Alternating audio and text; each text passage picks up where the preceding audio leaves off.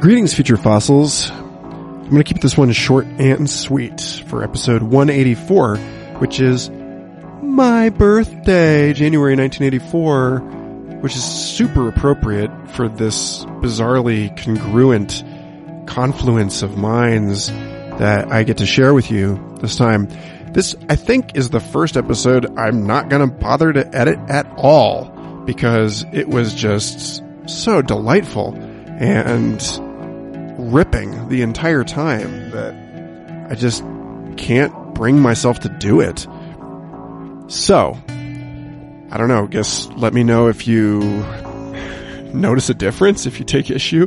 I think I'm probably a whole lot less articulate when I don't pull all the fillers. But at any rate, Henry Gee is amazing.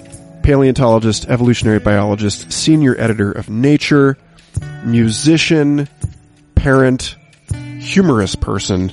I deeply enjoyed talking with the author of several books, including the one that we discuss in this episode, A Very Brief History of Life on Earth, which in, as he puts it, 12 pithy chapters takes us all the way from the formation of the cosmos to the end of life on Earth, actually, into the future in what I think is a, a rather virtuosic demonstration of speculative evolutionary biology in the final chapter.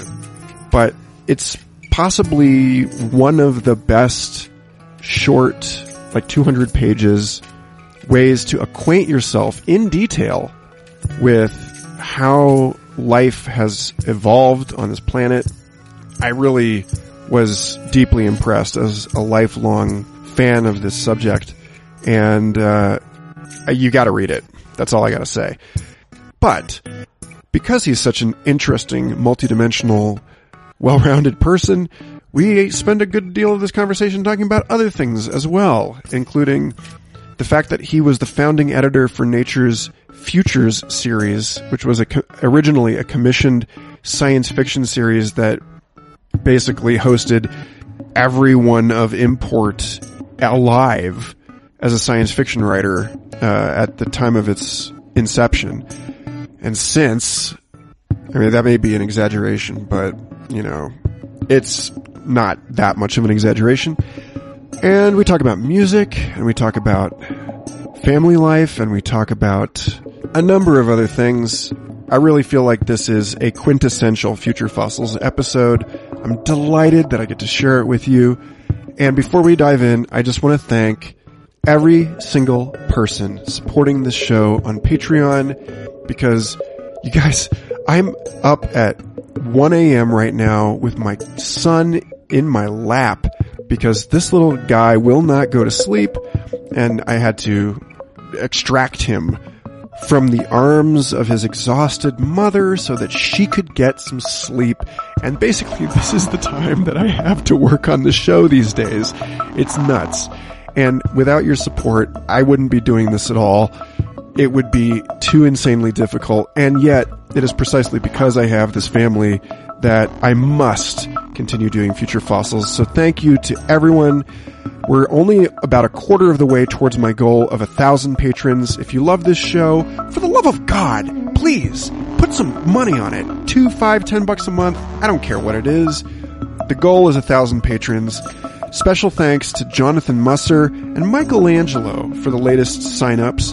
Michelangelo, as you probably know, was the guest on three excellent episodes of this podcast that I highly recommend you dig back into the archives and discover for yourself if you haven't already. Oh, also, Patreon supporters just got their hands on the lossless downloads of my latest live performance opening for DeVotchKa at Meow Wolf in Santa Fe, which was easily one of the coolest gigs of my entire life. That video is now up on YouTube and Bandcamp and Spotify and everywhere else. But if you're the kind of person who appreciates 24-bit Dolby mastered audio rather than 320 kilobytes per second MP3, well, that's just one of the many, many things that I do to try and shower my love on every single person who helps me keep this show on the roll. All right. Thanks everybody. I love you. Enjoy.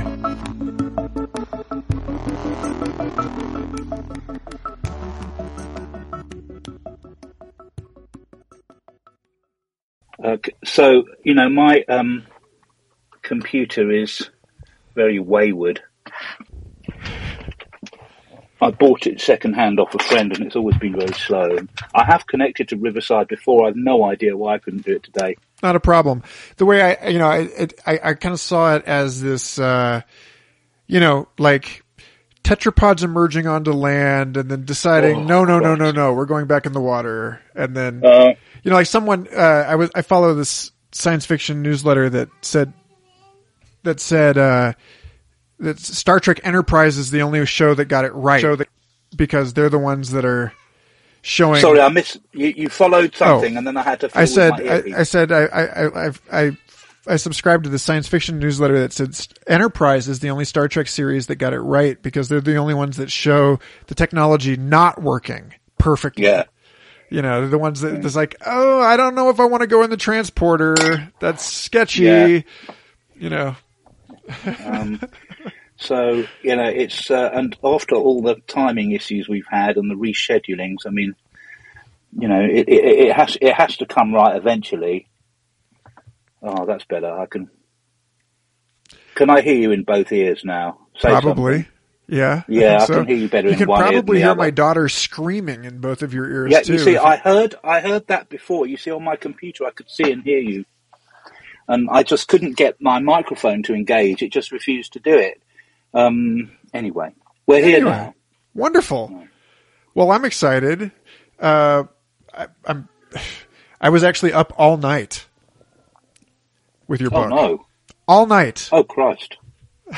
It's not that long. It's been a long time since I pulled an all nighter, but I really felt like I had, you know, I've I've got a family and there's a lot going on, and I, I had, I don't know, 20 pages left at by the time the kids were asleep, and people kept. Yeah, Anyway. it, it gets better. It gets better, man. It gets better.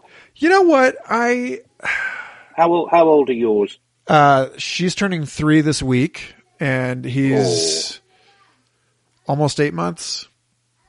Yeah, it gets better after they hit five. Um, then it kind of calms down. I, I remember when our first child was born. He's now twenty-four.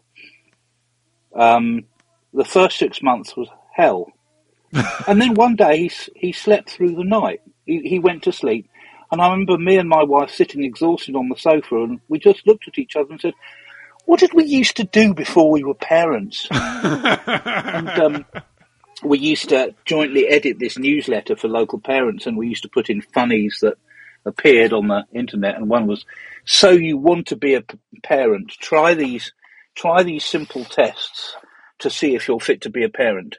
One, shopping." Go round the supermarket and, do your usual shopping, but take with you a live goat. Um, being prepared to pay for everything the goat eats or destroys um, preparing your living room.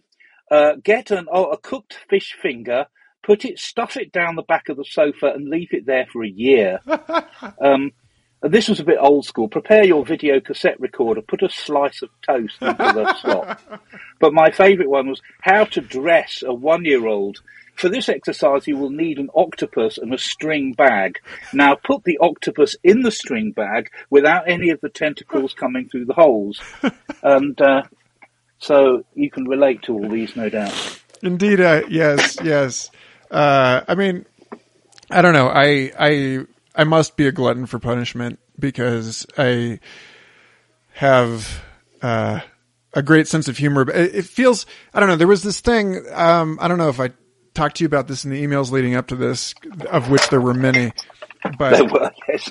yeah, but I uh, I kind of fell out of academia after Uh-huh. I read a couple papers in the final semester of my my uh, undergraduate degree that kind of knocked me off the rails uh, that I'd been on. 21 years consistent monomaniacal obsession with vertebrate paleontology. And then I read this this paper uh, by Martin Nowak and Josh Plotkin on the evolution of syntactic communication. And yeah. Uh, I, I realized, oh my God, they're, they're talking about more than just syntax of words. They're talking about multicellularity. They're talking about social organisms.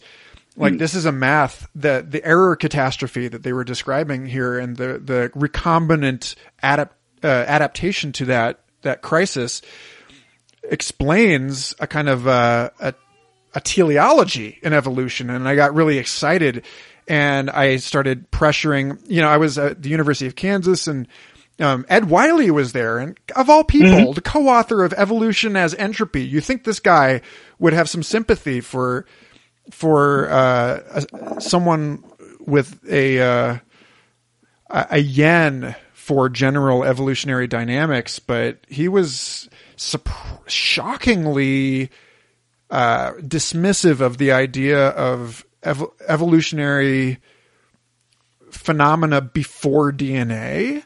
Um, My my uh, boss as a scientific illustrator at the museum, Linda Trueb, she said, "Look, if you if you want to put an interdisciplinary fellowship together, you probably could, and you could probably get it funded, but you'd need six people." advising you in six different departments and they all hate each other and they don't trust each other and they don't speak each other's language and I said I'm the student I'm not supposed to be teaching these people and I bailed and I spent 13 years in festivals. And the the short of this story is that uh, I feel like the insanity of making art and music and giving talks at festivals for 13 years before I fell back into the orb uh, as a science communicator at the Santa Fe Institute um, had prepared me for children in a way because it's like you, you're never getting enough sleep.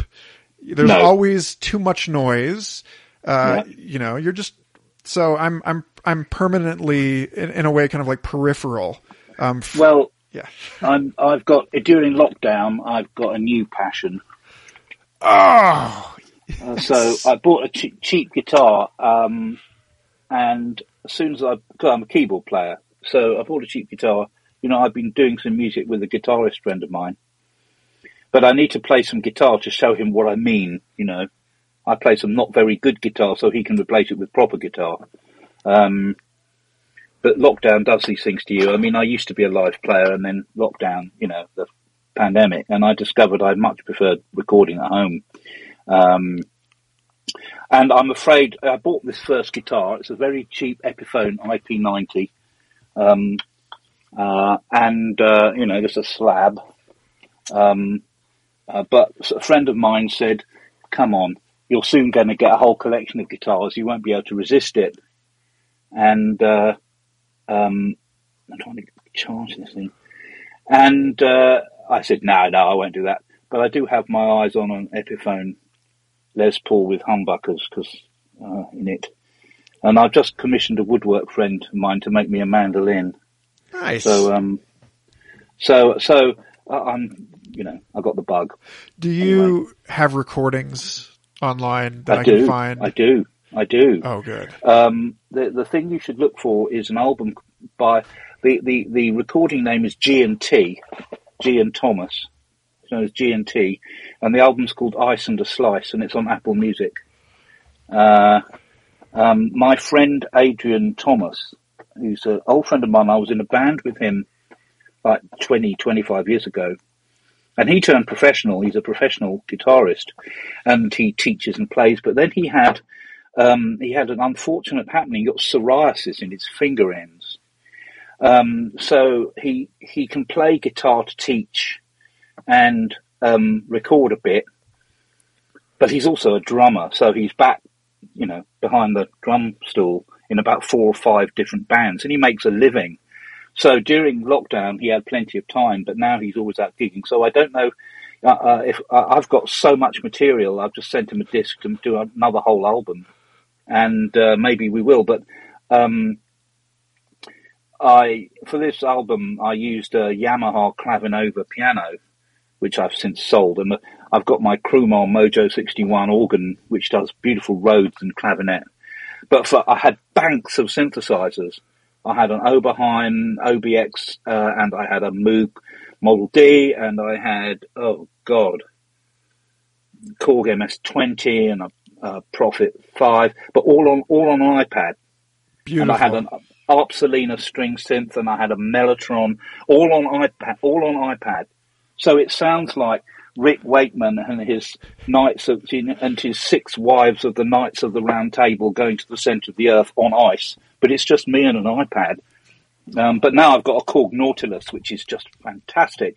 I mean, it's got so many sounds. That's the one I did for the audio book um, uh, for the uh, History of Life on Earth because um, it's got the most amazing sounds. It's got the sounds of flies solving quadratic equations and uh, aardvarks um, chatting to each other in Chinese. It's just the best. It's got super foley and you know incredible sounds, and it's got lovely world music. I didn't know what a duduk was. Do you know what a duduk is? Yeah, it's the Middle Eastern string instrument with the little. No, no, no, no that's something else. A duduk is a is a wind instrument. It's a, oh. like an oboe. Oh yeah, this little. Yeah, and yeah. it's su- such a haunting sound, and they've they've got.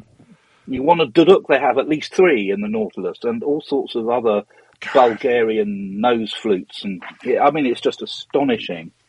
Um, so I did the um, I did the audio book for the history of life on Earth on on the Nautilus. I mean, it cost me you know two thousand pounds, but then it's it's but as I did the audio book, it's tax deductible, right? So so you know that's good. And most people really hate it.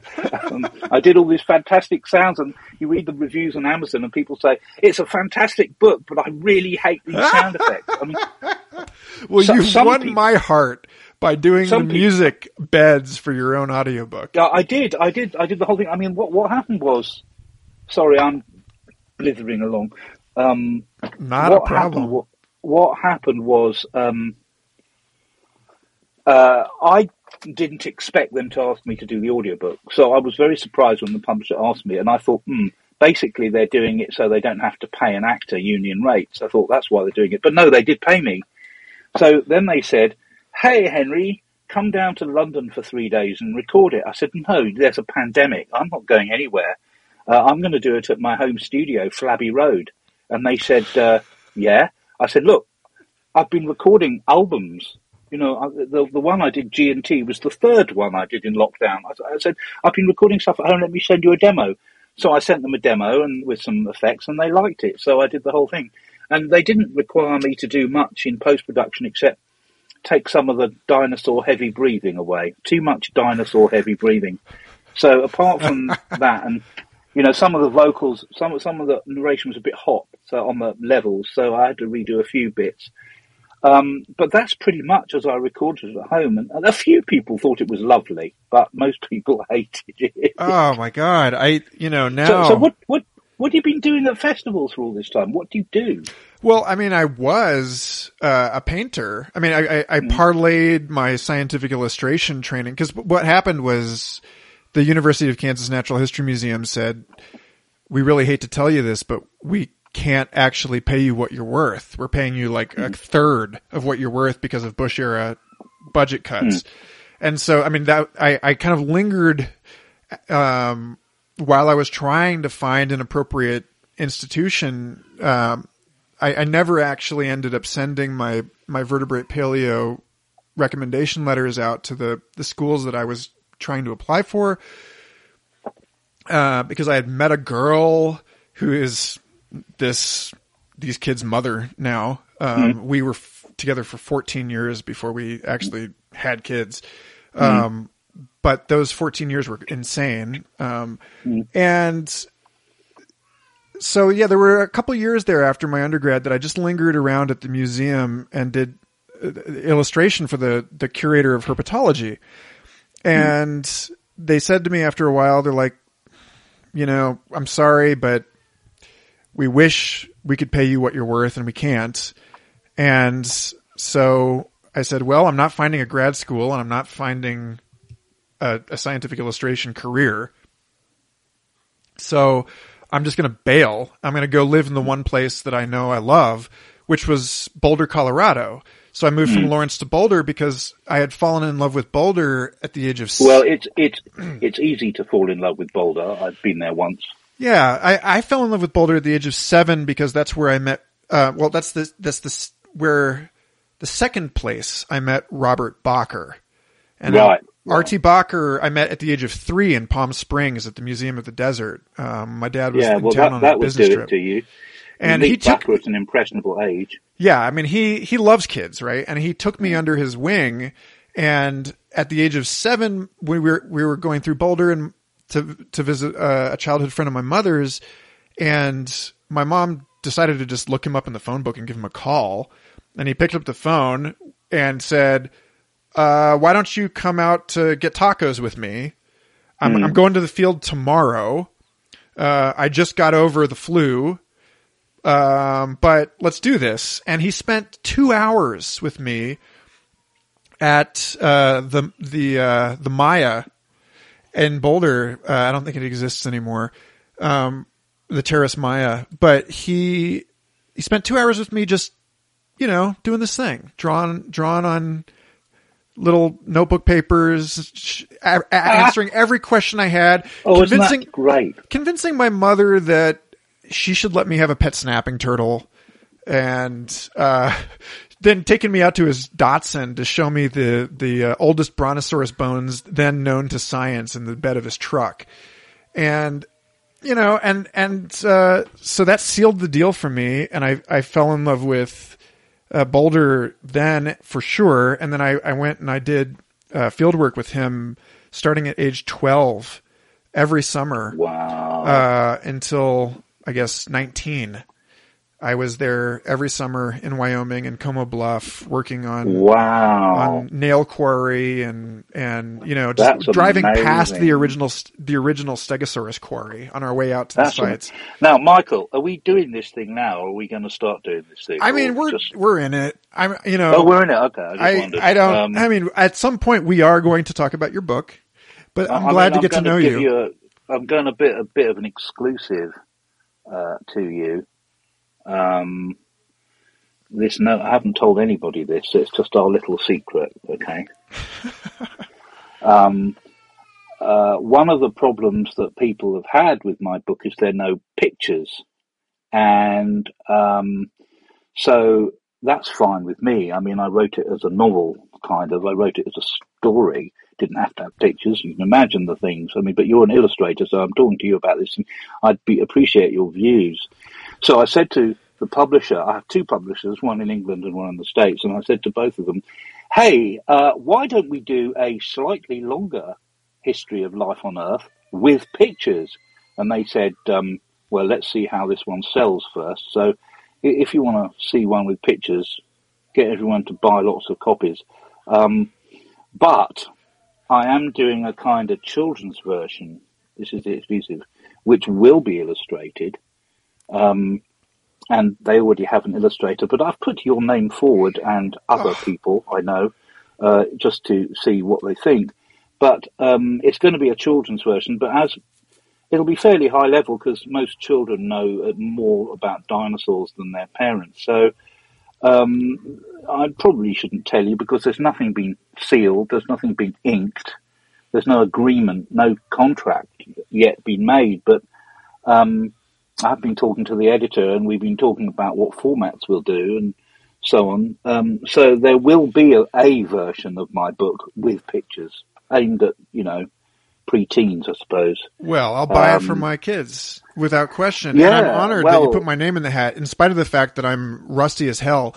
I recently, Well, I, I like your pictures. You sent me an email, you know, Yeah. in our many problems of trying to get in touch. You said, you know, by the way, here's some pictures, and I thought they were great. And I put you put you forward with some other people, and I have to say, including both my kids, who are terrific illustrators, you know, purely nepotistic. And I said to my younger daughter, said, "Hey, you can't do that." And she, my younger daughter is my young daughter is very shy. She's 21 and, and automatically sugge- she suggested a college friend of hers who is now a professional illustrator. And she said, "You can't, you can't suggest me. You're my dad." I said, "Look, you've got to, you know, use the old boy network. That's the only way to get on." And my, my, my, although my daughter will go out of her way to go out of her way, my son is outrageously out there, and he also does amazing pictures as well. Um, he is. Uh, he used to be a girl. He used to be a very strange girl, and then mm. he hmm. transitioned to be a boy in about eighteen, and is now much happier. Um, but all the time, he did the most amazing.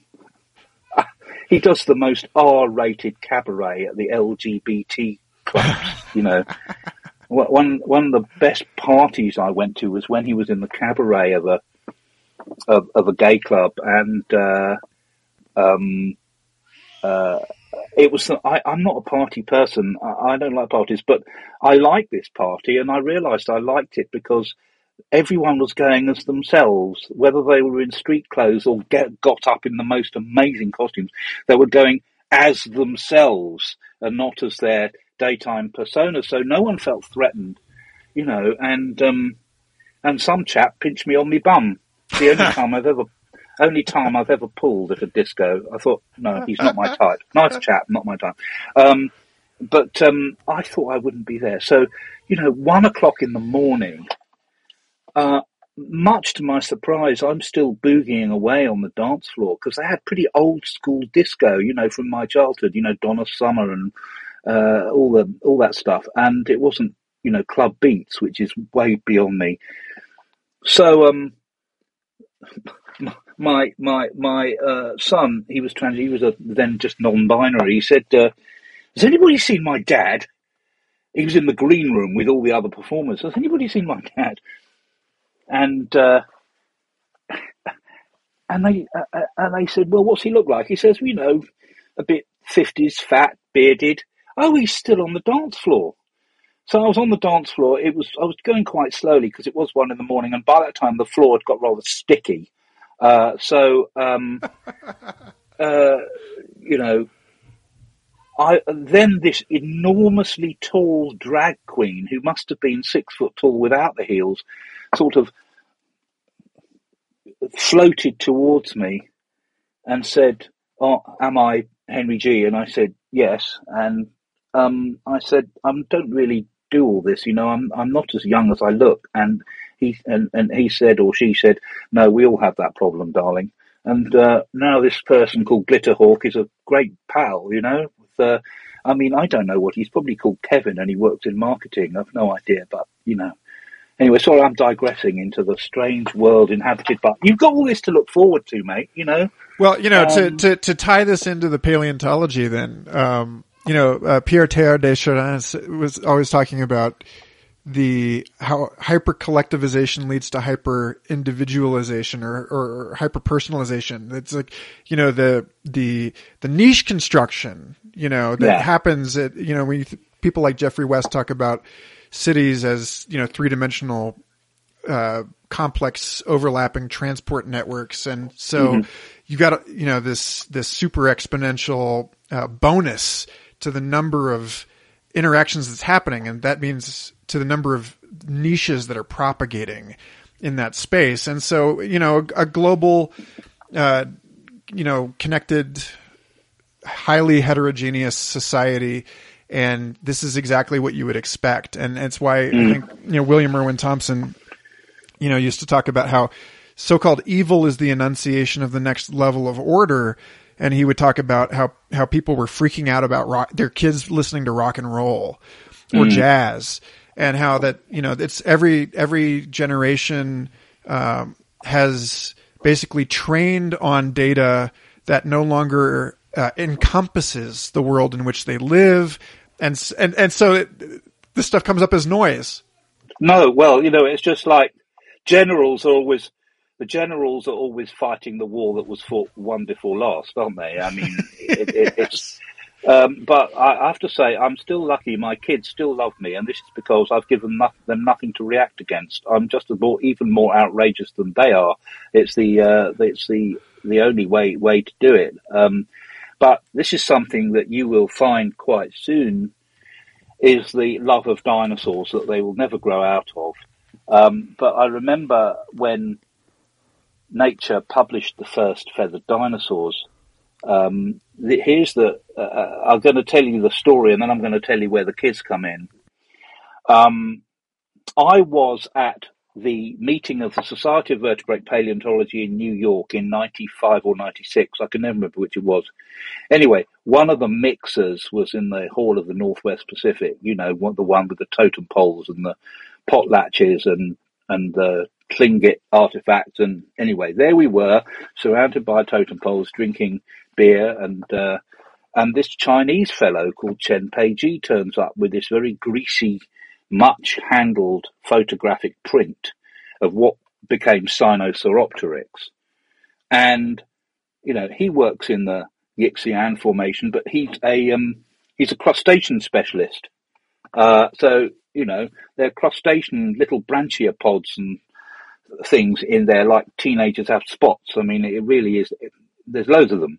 And he was using them to be, to, to do the stratigraphy, but he kept coming across the feathered dinosaurs uh, and uh, and of course um, the place is full of them.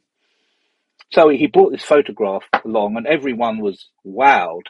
Uh, Mark Norell said, "I'm on the next flight to Beijing," and I was standing next to John H. Ostrom, who was very old, and he just was completely lost for words, and he just sat down on a bench with his stick, and he was just amazed because all his dreams had come true. Um, but uh, well, we, me, we, we need to give people some context there because yeah, yeah, Ostrom found Deinonychus, and so that was yeah. while while and also, Bakker was you know, a student was the, of his, and exactly and, he was yeah. the pro, he was the mentor of Bakker, and they the two of them they revived dinosaurs into these um, into active, fast metabolizing, intelligent creatures. They whereas, gave them feathers before they had any evidence yeah, of feathers, and so that's the that's vindication. right. But yeah. but they made them hot blooded. They made because when I was in my when I was a little kid, dinosaurs were seen as lumbering, stupid things that just died out because they were stupid. Uh, that that's how it was seen. Um, oh, I lost you. There we go. You're. I hear you now. No, no. Somebody phoned me up. I cut them off. Uh, Chen Peiji. Uh, was at this meeting. And it's at times like this, as a journalist, when you realise you've run out of business cards. Terrible. so I found a bit of cardboard, uh, you know, being very full of initiative. I found a bit of cardboard just the edge of a beer mat, and um, uh, and wrote my name and, and, contact details. And through the crush of people, I gave it to Chen Peiji. And the rest is history. He sent Nature the paper, we published the paper, and many years later, I happened to be in China and I was at the institute in Nanjing.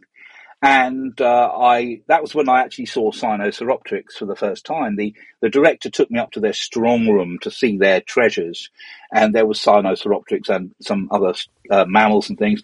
And then we came down and were standing outside this um, uh, uh, outside the uh, the the building, and I don't know if you've ever been there, but it's very hilly, Nanjing. And we looked down at the bottom of the hill, and we could just see this old man toiling up this hill. Uh, and he got to the top, and it was Chen Peiji. He'd aged a lot um, in the previous year. I didn't recognise him, um, but we, you know, the introductions were said, and then he got out his pocketbook and in his pocketbook was this piece of cardboard with my name and numbers on it that I'd given him. He'd had it in his pocketbook ever since as a kind of totem. That really got to me. Anyway, um, to cut back a bit further, because, you know, I'm being an editor at Nature, I get all the papers, but I don't see the fossils. And I always love to go and see the fossils if I possibly can. Um, so when the kids were four and two and a half, the Natural History Museum in London, and I was living in London at the time, uh, had an exhibition called Feathered Dinosaurs from China. So I dropped the young one at the childminder, and me and the four-year-old uh, got on the tube to the Natural History Museum. And my wife was a journalist; she was at the BBC at the time, so and it was half-term holiday, so off we went. And because it was the half-term holiday, the main dinosaur exhibition, which is free, which is absolutely rammed, but the the Feathered Dinosaurs from China exhibition was in a side room and you had to pay extra to get in. So there weren't many people in there. And it was just, there were just nine fossils in there, all lit moodily uh, in this uh, exhibition hall. Um, and I think I had published eight of them by that time. Uh, one of them was um, uh, and that wasn't on the wall. That was on a tabletop slab. I hadn't realised quite how it's quite a big. It's like a turkey. It's great, great kind of gangly thing. And um, I'd completely forgotten about the kid who was whizzing around this ex- exhibition like a stray asteroid. Um, and so I was deep in thought, looking at Caudipteryx, looking at the jaws and the feathers, and wondering what this was. And this little face appeared on the opposite side of the tabletop and said, Dad, did you punish this in nature? and I thought, yeah, well, out of the mouths of babes. You know, I remember the paper. Yeah, they sent it in and we punished it. That's what we did. So, you know, you have this to look forward to. It's going to be fun, especially in Colorado. I saw the Archaeopteryx once, uh, one of the specimens. I'm trying to, I, I'm trying to f- look it up on uh, photos. It must have been 2015 in Tucson at the Gem Show. Hmm. They had it touring, and I had a religious experience with it because Hmm. this is I mean, this is strange. I mean, I'm, I'm gonna I don't know out myself as a weirdo, I guess, with you, but I Uh, yeah, we're all weirdos. I- together. I had a, uh, worry about it. I I met the, I was painting in 2010. I was painting at at NASA Ames. I was the only person that was ever allowed to to to live paint at an event that they were hosting. That's an amazing place. oh, the building yeah, the, one the hangar. It has its own has its own clouds. Building one. So, So they um so I was painting at this place and and this this woman come up, comes up to me and she says she'd like to commission me to do a painting in exchange for psychedelic body work. And I said, "Okay." So I met her at her house in the Mission a couple weeks later and she gave me 2CB and laid me down on a, a table and and worked my back for a few hours. And at some point in that experience, uh, I had been thinking about this is, and it's politically, it's it's impolitic to call it this now. I don't know what to call it, um, but at the time I was trying to like come up. I was like, do I have a spirit animal? And I I couldn't come up with, you know, an animal with which I identified myself. And, you know, the, an, an animal that felt like my familiar, um, and and and somehow in that body work, she must have been wor- working some deep tissue or something. And I felt this extraordinary grief. And then I realized that the reason that I had never been able to find my familiar is because it was extinct and it was the Archaeopteryx. And, Oh. and the Archaeopteryx, I saw in that moment that I saw it, I saw it with these gorgeous iridescent feathers, like like a, Well, like a not? grackle, black feathers with like Yeah, the blue yeah, and green yeah. and like white Green- and white green- flare. yeah. And then Yeah. so okay, so that was 2010, and then it was I, I think was it tw 2012 or 13 that they actually did the melanosome research on Hmm. Archaeopteryx and fa- and confirmed that that, Hmm. that they were they actually proposed that that was the precise feather coloration of that animal. I'm I'm just still thinking. Can you have a spirit animal that's extinct? Uh, that's interesting. But I mean, it, I, I think my I don't I think my spirit animal is a slug. It moves very slowly and eats a lot, Um, like salad. Yeah. well, there's a tie-in there, I guess, because um, my my friend Bruce Damer, who works on Origins of Life research, Yeah, that's right. You you you you you um told me about him and I've um his work and so I've been reading up a little. Yeah, d- yeah, he he works with Dave Deamer at, at UCSC, Hmm. but uh, Bruce was working with NASA Ames on some of the the early A Life and and Origins of Life stuff. Um, Was he working with um with oh Lynn um Lynn Rothschild I'm not sure. I'm not sure. because she's at NASA Ames and goes out to Yellowstone and looks at all these extremophiles. it would the, not surprise me if they know each other. But I mean, the the, Yeah, the slug. her husband is called Rocco Mancinelli, and he works on extraterrestrial life. He he actually put bacterial samples on the long duration exposure facility, and had them exposed to space for ages, and brought them down. And most of them had died, and some but some were alive, although very sick. Huh. So so, but they could, with a bit of love and care, they could just about be revived. So. He's trying. He was trying to to to wonder if panspermia could could work. Unlike the tardigrades, the Chinese accidentally crashed on. Was it the Chinese or the Um, Oh, was Israelis? the- no, the it was- it was- Israelis. it was the They- Israelis. yeah, Israelis. They- yeah. I- I've got. A, I've got. I think that the uh. NASA, not uh, that Marvel and DC Comics have missed a trick.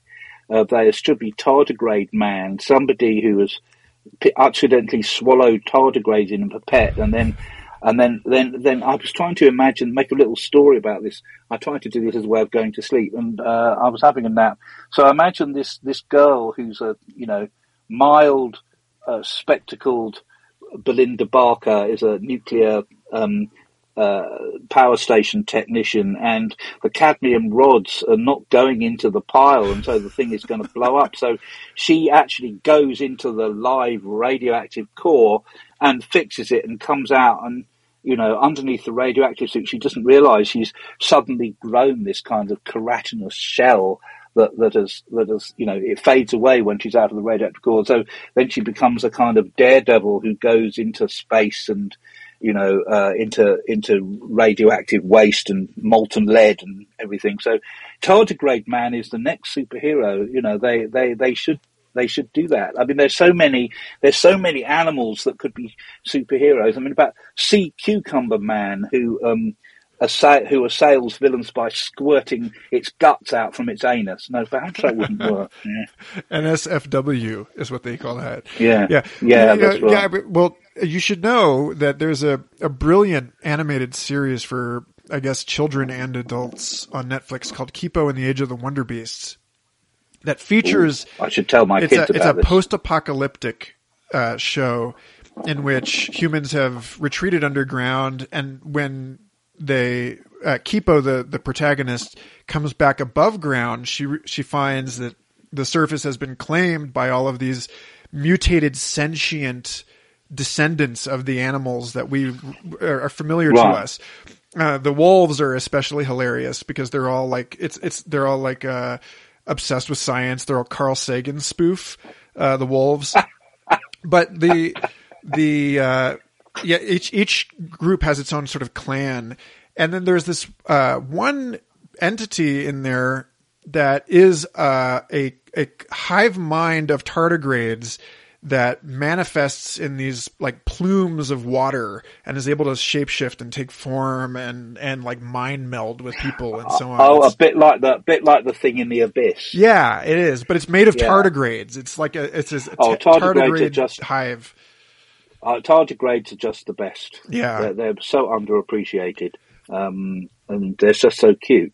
I think they're So really this is brilliant. actually this is actually a, a point of entry into your book. if we can, if you can imagine us finally getting to it, because one of the things I wanted to talk with you about is is how you know I, I, I found threads through the book, you know, and and one of those threads is dimensional, uh, for lack of a better term, conquest or uh, you know niche construction um, or you know adapt the the ad- the adaptation niche construction thing.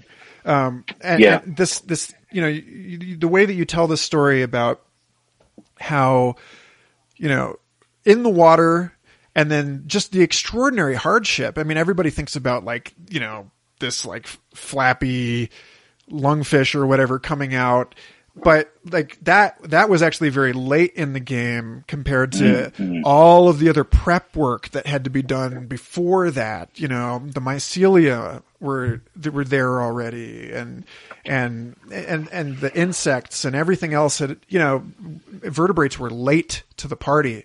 And mm, and then mm. you know and you end the book um well i guess th- then you've got the air you know, and you talk hmm. about the the birds, and we've we've touched on that. Hmm. But I think it would be lovely to to hear you riff a little bit on the evolution of flight, um, hmm. and then and then you know you towards the end of the book you talk about about well you know let's not discount space, right?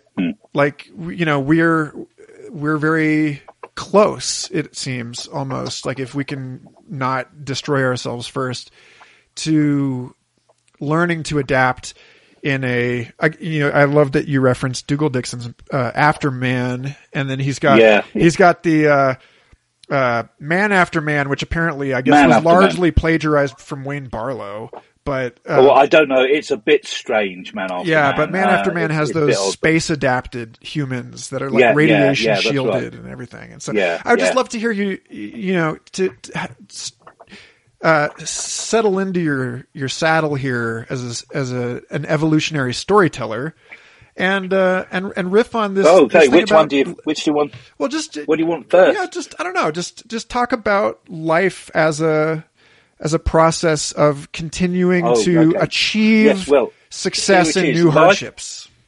um, somebody who you will know from Santa Fe is Stu Kauffman, and um, Yep. he has this idea that life is this. Uh, he he defines life in a kind of thermodynamic way, but life is that system that is constantly expanding its own phase space. It's constantly making new niches for itself, which is not the case for physico-chemical systems. And this is why he thinks that having a definition of life is kind of impossible um, because it's always changing the game. Uh, and uh, th- this is this is what I found in, in when I was writing the book that if life has a motto, it's whatever doesn't kill you makes you stronger. So that um, life originated uh, very very early. I mean, almost as soon as the Earth formed, as soon as the Earth was remotely habitable, there was life. It was just, it started very, very quickly. Uh, and this suggests to me that very simple life must be ubiquitous in the universe. I mean, I think it's one of the things that planets just get infested with, like, you know, small children get colds. And it's just, it's just that something, complex life is, is another matter. Um, but once life gets going, it starts responding to environmental challenge by increasing in complexity so that it can um, basically run more economically. And the first thing, the first threat was the Great Oxidation Event, uh, two and a half, cast your mind back two and a half billion years ago, when all these little organisms which had adapted for life without oxygen were suddenly confronted with oxygen. And if that weren't enough, uh, an ice age that covered the planet in ice for 300 million years. Um, so what they did, what life did then, was perfect something they'd been playing with, which was the kind of bacterial community. Um, bacteria are very gregarious. Lots of different species tend to live in in the same places in biofilms and stromatolites, and um, because one bacteria's waste is another bacteria's food and uh, they're always swapping genes, swapping chemicals, and they live in this uh, kind of uh, freewheeling goblin market of exchanging stuff. Um, and uh, the what um, what they started to do was take this to the next level. So various different bacteria, each of which was specialized in its own thing, would live inside a common membrane and uh, the bacteria that did their own thing just became good at doing their own thing and leaving all the other uh, tasks to their fellows. So the little cyanobacteria, which were good at photosynthesis, just did photosynthesis, and they contracted out all their other functions to mitochondria, which used to be regular proteobacteria, but they were very good at metabolism and oxidative phosphorylation and um, uh, releasing energy from food, basically. And then the original uh, protagonist of all this was the archaeon, the tiny little archaeon that had started out by sending little tendrils out to other bacteria um, that surrounded it these little tendrils eventually became the endoplasmic reticulum of the eukaryotic cell. But the archaeon was the place where the chloroplast and the mitochondria parked their DNA. And so the archaeon became the nucleus of, of the cell.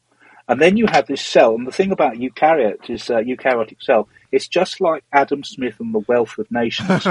you can have you can have little cottagers all doing their weaving and marketing and selling from their little cottages, but they can only do so much as one family operations. But if you want to do it more, you get all of them working together in a factory, and each one works on the one stage of the process that it does best. And this means you can produce far more widgets or cloth works or whatever than than than you could just by the sum of the cottages. So eukaryotes could do more with less and go further. Um, and that was the response to the Great Oxidation Event. and then roll a few million years, billion years further, more tectonic brouhaha and fuss and bother, and more um, ice ages. Some of the eukaryotes start getting together quite aggressively to produce multicellular organisms. Um, they started doing this um, uh, fairly early on with very simple fungi and uh, algae. Uh, multicellularity has evolved at least 20 times independently. Um, uh, but um, the uh, it was when the animals came along where multicellularity really became complex about 600, 700 million years ago. Um, so that was another response to uh, global threat. Um, and so what happens is life tends to respond um, by increasing in complexity when uh, when disaster looms. And of course, you know, you talked about the tetrapods coming onto land.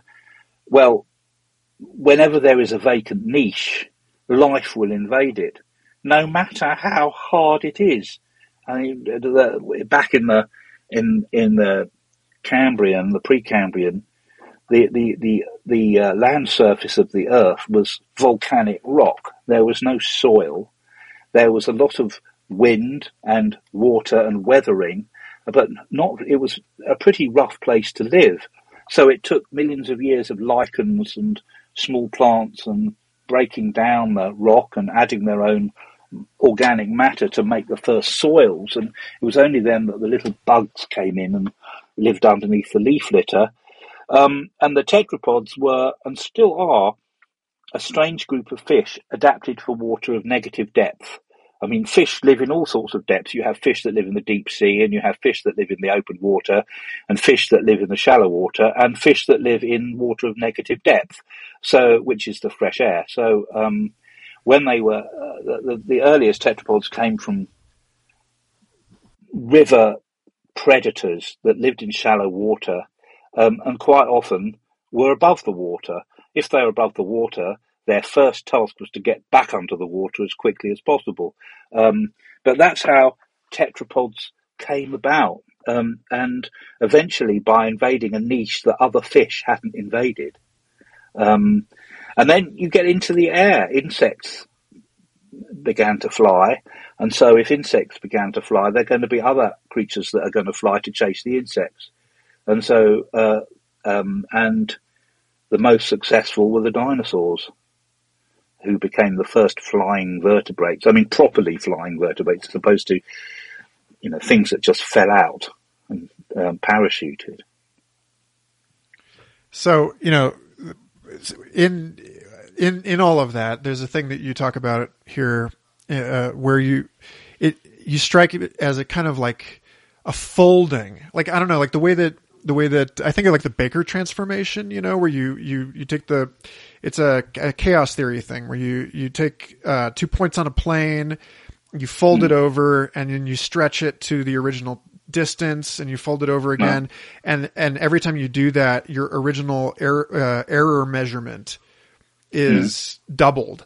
And so you you you get these you know you get these bizarre nonlinear things coming out of that, and that is I'm losing you, Michael. Oh, there, oh, there you are. Yes. So so there's something in that that kind of reminds me of uh, I don't know if you ever read uh, Annie Dillard's Pilgrim at Tinker Creek, which is a long time oh, ago. God, long, long. Yeah, such ago. a masterful work of natural history as mysticism, right? And it's why it won the Nobel Yeah. Prize. And there's this scene in, in that where she's talking about imagining the glaciers rolling back and forth like shutters, you know, just like up and mm. down and up and down, taking a step back, you know, zooming out into the deep time, you know, and just seeing these successions that you're talking about flickering. And as they're as as these these glacia- glaciation and volcanic periods are flickering across the surface of the earth then we're being sort of like alchemically processed into ever more Mm. refined forms and i really i really felt that in your book and and so there's yeah. I, I should go and reread that. I haven't read that since I was 23 uh, and uh, in hospital uh, with um, a back injury. oh god Um, I'd lifted a keyboard. Back in those days, they were big beasts. uh, and had um, burst a disc in my back, and I was in hospital. My father used to bring me a very strange assortment of books. I don't know how he chose them. He bought some really terrible science fiction, but there were two books he bought which um, one was Annie Dillard's Pilgrim at Tinker Creek, and I must dig it up and reread it. I found it quite hard work at the time, but the other book he bought was um, Jorge Luis Borges, um, Labyrinths, which is the English translation of his Spanish fictions with a few other things. And that blew my mind. And he's still my most favourite author, is Borges. Uh, and um, uh, so that's what rock and roll does for you. You see, you get in hospital and people bring, bring give you Borges to read. It's it's funny that you, you mentioned that because I I, I delighted in uh, seeing you bring up Borges in this mm. book. Um, I haven't read any of his stuff. I'm, I'm only familiar with it secondhand. But then uh, David Krakauer mm. at SFI and, and, Tim Taylor, his his uh, office manager, he um, or director of his office, they gave me the collected works of Borges just like a couple weeks mm. ago, and I'm about to dig into it. But then you also oh, you also mentioned it, Olaf. Fry your brain. Oh, Stapledon, Star Maker, oh, wow. yes, Star Maker. Like fans yeah, of the, like people who listen to this show know that I am a, an Olaf Stapledon lunatic. Are you? Yes. Wow. Um, well, I, I thought of Star Maker because, I mean, I've read it several times, and while I was writing the last chapter of the book, I got it out again to read. Um, and the reason I felt I had to include it, there were two reasons. One is the, the scale of time. Um, in fact, uh, you know that in the book, which we're talking about, which is my book, A Very Short History of Life on Earth. Um, it's all available in all good bookstores. Students, it'll do half your assignments for you, so buy two. Uh, and um, the what some of the things you notice there are no illustrations, but there are time charts, and it was because of StarMaker that I did the time charts in the way that I did them. Like the very the very first timeline is Earth in the universe, you know, goes all the way to Milky Way merges with Andromeda Galaxy at the top. Um, and then I have Cambrian explosion, and then now, and then a, a, tiny bit further on, extinction of all life on Earth. so it, it, was there. It was just like the timelines at the back of StarMaker to make you feel giddy with the scale of it. Um, so that was the first reason, and the second reason was when I was talking about the um, mayfly evanescence of human life on Earth. That we're going to be here and then we're going to be gone, like Annie Dillard's flickering of glaciations. Uh, and um, uh, Stapledon wrote Starmaker. You know, he was a veteran of the First World War. For those who don't know, uh, Stapledon was a a most uh, unusual writer of speculative fiction, and um, uh, he was a pacifist, but he did serve on the Western Front in the First World War as an ambulance driver. So he probably saw more death and carnage than even the soldiers did.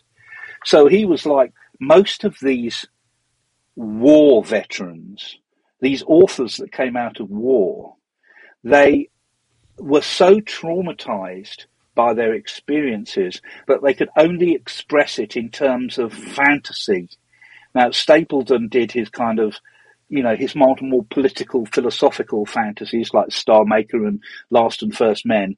But another veteran of the Western Front was Tolkien, and he was invalided out uh, with pyrexia of unknown origin, which we now call trench fever. And he wrote this story called The Fall of Gondolin, which is about this elvish city that is um, besieged by fire breathing metal beasts, which then became dragons. This is a guy who was one of the first to see the first tank battles. I mean, imagine how traumatic that might have been. So Tolkien and then other war. This is I didn't really think about this until uh, I read um, Tom Shippey uh, talk about this. Kurt Vonnegut and Slaughterhouse Five, Definitely. you know, who witnessed the bombing of Dresden. So uh, Mervyn Peake and Gormenghast all these were battle scarred PTSD suffering war veterans. I got one for you. So, yeah. Walt Disney was an ambulance driver in World War One. He was Really? he was he. Well, I don't know if he was a driver. He was in the ambulance corps, 1916. Fantasia. Think about it. Yes. Yeah. And also Snow White. I think Snow White and the Seven Dwarfs is the best movie ever made. Um, uh, released in the same year that The Hobbit was published, 1937, and also the same year that Star Maker was published. Weird, this kind of stuff. Anyway, so um, at the end of Star Maker, um, the protagonist wonders how ordinary human beings can cope with the kind of dreadful horror of war. And he says, we have two lights for guidance. One is our own little atom of human community, and the other is the cold light of the stars, which seem very, very, very antithetical, but I hope you don't mind, and you won't, because I'm going to do it anyway, even if you did mind.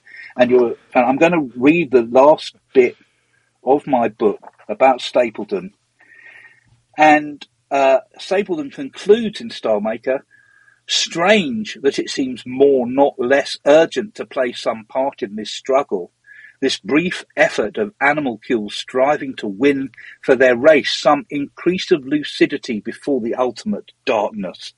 Uh, and so then I write at the very end, therefore do not despair, the earth abides and life is living yet. Oh, I enjoyed writing that sentence. It was as lovely. You. You know, it's, it's funny because I know that Stapledon was an influence on Lovecraft, and I feel like Lovecraft completely missed the point.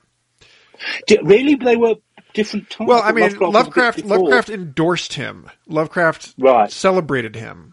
You know, Yeah. but I, I think you know Lovecraft had uh, issues that made him Lovecraft unwilling to accept Lovecraft- you know the madness of of Well, well, Lovecraft and I mean Stapledon these days would be seen as fairly left wing, and and um, and um, uh, we know that Lovecraft was very very right wing in his his views. So I don't know if this is pseudoscience, but it it does kind of beg that question about whether um, it's, somebody's going to call me on this. But it, it reminds me of something I had read at some point about uh, that conservatives have a more active disgust response. You know, they're just they're just like that. They just don't want it as much. You know, there's like no, Oh, that's interesting. no thanks. I, yeah, I, I, I'll have to look that up. Well, I love I love Lovecraft. Lovecraft um, is so his writing is so bad that it's brilliant. Uh, if you know what I mean. Um, and uh, Brian Aldiss wrote that Lovecraft succeeds as psychological case history, even if it fails as literature. And one of the things you can do with very bad literature is parody it really easily. And lots of people, I mean, there, there are quite a few horror writers who started by parodying Lovecraft. Um, you know, I think Clive Barker was one of them. Um, um, I mean, but his Lovecraft mythos, Lovecraft world, Lovecraft use of language, just incredible. I mean, the man was a very strange, flawed genius.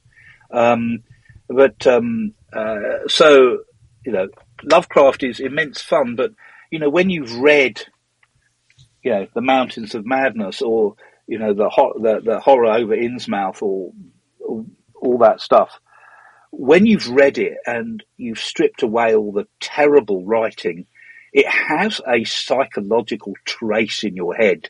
It leaves some preternaturally chthonic ichor in your in your in your in your in in, in your fevered brain, uh, and uh, it kind of sticks with you. Ugh.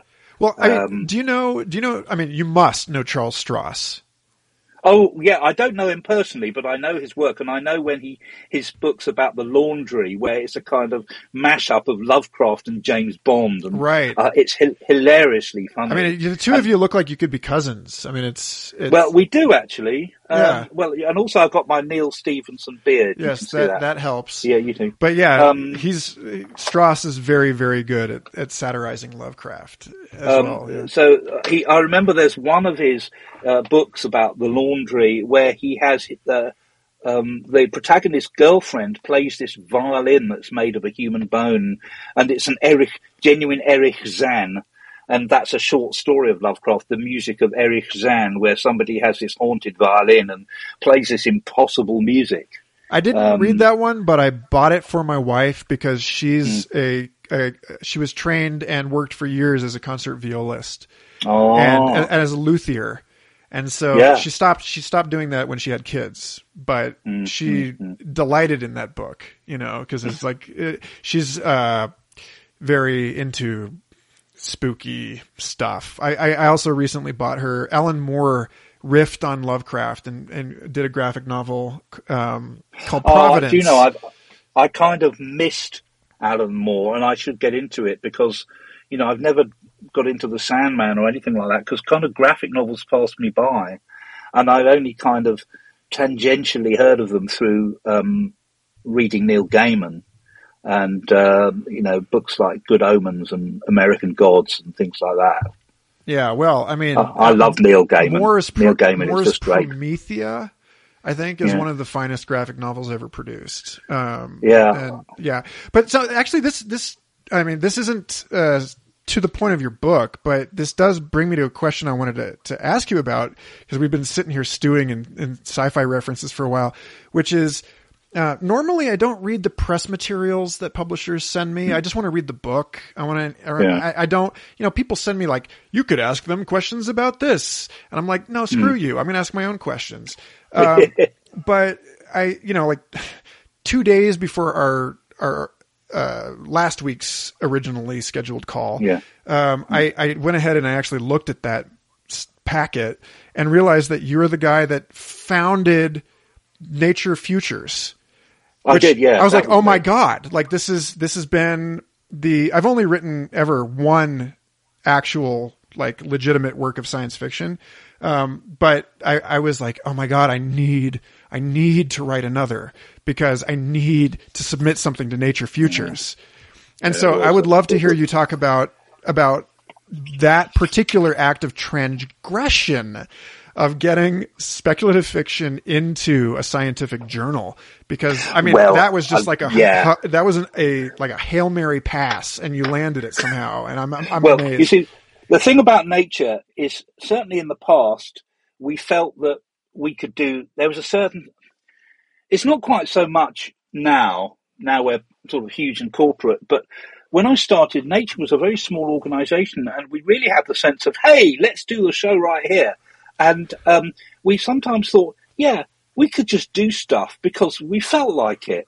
And that's wonderful creative freedom. So it was 1999, and we were wondering how we were going to celebrate the millennium. Uh, and uh, somebody in the in the office had the idea of commissioning a series of science fiction stories to celebrate the millennium. And I can't remember who it was, um, one of my uh, colleagues insists that it was me, but I'm not sure. Anyway, this idea erupted to the surface like a kind of pustule, and the, uh, the the manager of the kind of books and art section said, "Okay, Henry, you know about science fiction. You run it." Well, I didn't know that much about science fiction, but so so what I did was I um uh, I wasn't quite sure what to do. Um, but then uh, it turned out that Tor Books, a science fiction imprint in New York, was part of the group of companies that also owned Nature. Um, and uh, one of the directors, Stefan von Holtzbrinck, he was a lovely, lovely guy. He really liked to get down and dirty with the kids, you know. And he came to my desk one day and said uh, he was interested in features. He said, "Henry," he said, "you should visit Tor. They are one of our companies." So I thought, hmm. so I um, I uh, went to New York and I visited um, Tor, and I got in touch with uh, oh, can't remember the name, the, the anthologist I'll find it. You know, Tom Doherty Associates. Oh, dreadful. I can't remember the name. A lovely guy who did a lot of their anthologies who helped me, and he's dead now. Um, and they gave me a whole pile of books and huge lists of contact lists, which I came, went home. So the first person I asked was Arthur C. Clarke, because um, I happened to have his email. Um, the reason I had his email was I had done a film review of the um, Roland Emmerich film Independence Day, the, the first one, um, which I thought was terrible, and so I wrote, I wrote in this, why doesn't why don't people adapt the amazing canon of unadapted science fiction novels that there are out there? I mean, for example, I wrote Arthur C. Clarke's Childhood's End starts in much the same way as Independence Day with alien spaceships hovering over the cities of the earth, but the um, what happens next is much more interesting. Well, it turned out that Clarke was our one subscriber in Sri Lanka, and he sent me a he sent me a fax. You know, remember those? Um, and the fax was a table of all his books, and when they were optioned by Paramount Pictures, none of them had been made into films, except for 2001, which started as a screenplay anyway. So that was interesting, and I got to talk to Clarke and I got to meet Clarke. I actually met him. He was in London, um, uh, and he wrote this story long before the the column came out. It was going to be our first story, and um, uh, he was. Oh, this is a oh crikey! There was this is this is so this is so many so tan everything is a tangent everything else. There was an exhibition in London at an art gallery called the National Portrait Gallery where they were going to have portraits of a hundred famous people, and there was going to be an event in which the people themselves would also be present. So Arthur C. Clarke was one. He was quite old. He was wheeled around by one of his, you know, uh, people in his wheelchair. And I went up to him and said, Hi, I'm Henry Gee And his first thing he said was in a broad West Country accent, which he never lost. And I'm not going to imp- try and impersonate. He said, When are you going to publish my piece? Uh, and uh, I said, It'll be out soon. And he offered it for free. And his agent was furious about that and chased me up about that. So we started as we meant to go on. We had Arthur C. Clarke, and we had you know Dan Simmons and Greg Bear. We did have Charlie Stross. Um, oh, in fact, the first the first few first bit we had um, Joe Haldeman, Peter F. Hamilton, Harry Harrison, Nancy Kress, Geoffrey Landis, Paul McAuley, Vonda McIntyre, um, Cory Doctorow, um, Jack Cohen, an old friend of mine, Kathryn Cramer, Jeff Crook, um, Stephen Baxter, Barrington Bayley. Um, we eventually, in the end, had um, my favourite science fiction author is probably Ursula Le Guin, and I, I wrote to her and I got this lovely handwritten letter back that she said she wasn't going to to do it. But eventually, Vonda McIntyre, who was a great fan of the series, prompted her to do it, and they did one together. I also got Frederik Pohl to do one, who must have been about a thousand years old, and he wrote it by hand, and I had to kind of transcribe it. Luckily, these stories weren't very long. Anyway, I ran that till about 2007, and then I gave it over to a colleague of mine, uh, Colin Sullivan, who runs it to this day event, what used to happen is it used to be at the back page of Nature, and it was only for short runs, and then we would stop it and do some boring marketing feature, and then people would write in and say, "Hey, what happened to Futures? That's the only reason we read, read Nature is for Futures." So no, it, I did it till 2012. In 2007 was going to be its third run, and the editor Phil Campbell at the time said, "Can you?" How long would it take you to bring back futures? I've got nothing to put on the back page. I said, I'll just ring some of my mates, right? And uh, I said, I'll do it on one condition. I said that it's not a short run. It's a continuous run. And, you know, until, you know, we run out of the energy or the earth is struck by an asteroid, whichever comes first. And good to his word, futures is still going, although now I think it's, put, it's just online now. Um, and it's still there. I've made a lot of friends through futures. Eventually we just it was originally commissioned, um, but we uh, we we opened it to all comers after a while because people would write to me that I hadn't commissioned, and they said, "Will you accept my story?" I say, "No, we just commissioned them." He said, "Well, why didn't you commission me?" I said, "All right, then write me a story." So you know, eventually, I just said.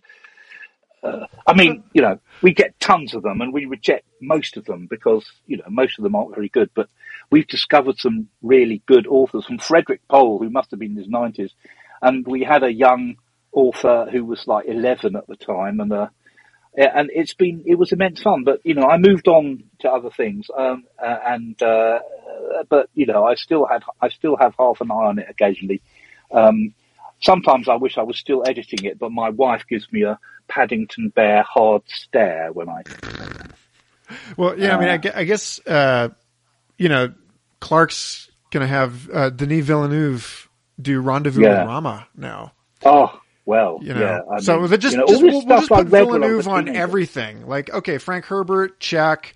You know, Arrival, that was brilliant. I mean, it's, uh, that that guy, Oh, yeah, uh, Philip Dick. You know, we're going to Yeah. make a sequel to, to to Blade Runner. That's I don't know. Yeah. I thought it was better than Blade Runner in some respects, but I mean, anyway, that's um, it's beautiful. So that's how Futures happened, and we did do a couple of uh, anthologies.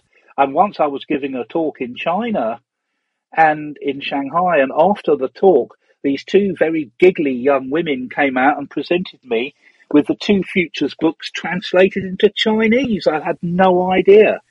Um, so uh, yeah, um, I've written some science fiction myself, but it was fun hobnobbing with the greats of science fiction and also finding some new voices as well. Uh, um, I got one from Kim Stanley Robinson, who was um, having an awful trouble writing, and he said to me, "I'm more used to 800 pages than 800 words." And, uh, uh, and uh, Greg Bear wrote a very funny one. It was a book review by a robot called Alan Three, who were no a book review by a robot of a detective story written by a robot called Alan Two, and the protagonist of the story was called Alan Three, and the the story said a thinly disguised portrait of Alan Two, uh, and and and there were some there were some very funny tales that people wrote. I mean, you know, 800, 900 words is just the right length for a good joke. So, so some of them were quite were quite humorous. Uh, some of them were very dark, um, and uh, each one is a little, you know.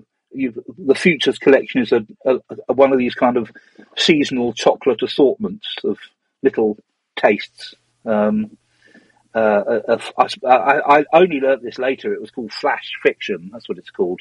Very brief stories. Uh, somebody asked me to write a a, um, a horror story in one sentence, and it, it goes something like this. Um, I had a wonderful telephone conversation uh, with the person on the other end of the phone, and it was only when I finished the conversation that the phone had been disconnected for months. So, a brief horror story. Uh, I've had that conversation. Yeah, I, I'm supposed to be writing another novel which starts like that, but I haven't really got it off the ground. Um, I've been too busy doing other stuff. Wow. So, I mean, I guess I, I hope it's obvious to anyone listening to this that you sort of embody the the corpus callosum between science as you know a a, a, a practice of like discovering something that we know about the world that's out there and science fiction as as a, a way of entertaining possibility. And I, I've I've just always had it in my mind that these things are more intimately related than most people give them credit. And Well, they should be. Yeah. They should be. Um, I mean, most scientists you know are going to be sci-fi geeks. I mean, they grew up with Star Trek or Star Wars or Dune or you know the things you were talking about, the anime. Um, and the same with me. I mean, my father read me H.G. Wells when I was small. His father had read H.G. Wells to him. Um, and then I got into sci-fi aged about 11 and it was all to do with the, you know, it was all connected with the, you know, my emerging hormones as a teenager. Uh, and, uh, I used to go to this strict boys school in a town quite far away from where we lived. So after school, I would walk a few blocks to where my dad had his office. he was a lawyer, and I he'd send me up to this attic room to do my homework, and then he'd finish for the day, and off we go. Well, I shared this attic room with this uh, young typist um, called Margaret, who must have been in her twenties, and she had this long brown hair and goodness me, scent of a woman. I mean, it, you know, along with my emerging hormones as a you know preteen and sitting in this garret with this beautiful girl, and I'd learned later she was something of a tearaway. Um, but she had, she gave me all the science fiction books that she'd read in her lunch hour. They were Asimov's Foundation trilogy and all of Arthur C. Clarke and you know, loads of other stuff, and it was all they all smelled of perfume and cigarettes. So you can imagine the you can imagine the effect on me, aged eleven and twelve. So my exposure to science fiction, um, you know, came at the time of the exposure to all sorts of other dangerous possibilities in in in, in the life of a young lad, uh, and so that had much more of an effect on me than I thought. Um, and so that's why I became a fan of science fiction. And I would imagine that a lot of people, I mean, you, you know, you were exposed to science fiction at a, a young age. I, I found Jurassic Park in its first printing on the end cap in a bookstore when I was in living in Orlando while my father worked for Universal Studios. Uh-huh. Before I even knew that the film had been optioned and was under was under production by Spielberg and that Crichton and Spielberg had made a back backdoor deal, you know, where they, they went through the whole hullabaloo of like shopping it around and letting people fight over it. And so, like, I guess Warner Brothers wanted to put Tim Burton on that film, and my God, what an alternate universe we would be That would in. have been, that would have been fun. black and white striped T Rex.